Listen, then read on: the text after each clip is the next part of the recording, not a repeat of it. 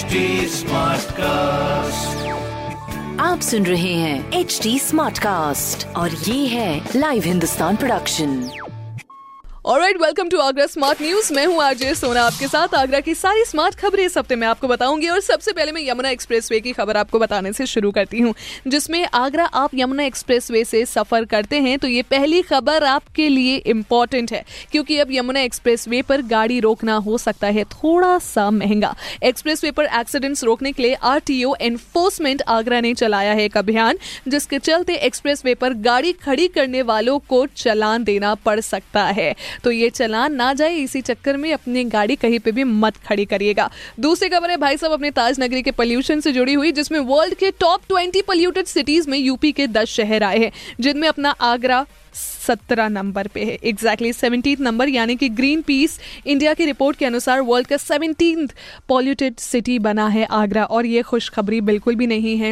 ये चिंताजनक बात इसीलिए भी है क्योंकि अपनी ताज नगरी में स्वच्छ सांस लेना बेहद ज़रूरी है। इसके लिए अपने आसपास स्वच्छता रखना बेहद ज़रूरी है और हमें इस पर गौर करने की भी ज़रूरत है।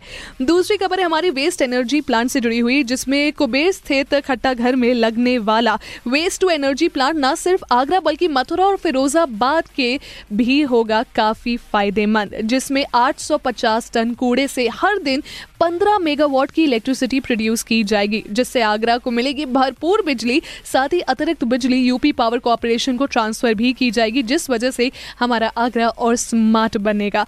और इसी स्मार्ट खबरें आप पढ़ेंगे किधर? हिंदुस्तान अखबार पे। कोई सवाल हो तो हमसे ज़रूर पूछिए फेसबुक इंस्टाग्राम एंड ट्विटर हमारा हैंडल है at the rate H T मैं हूँ आरजे सोना के साथ।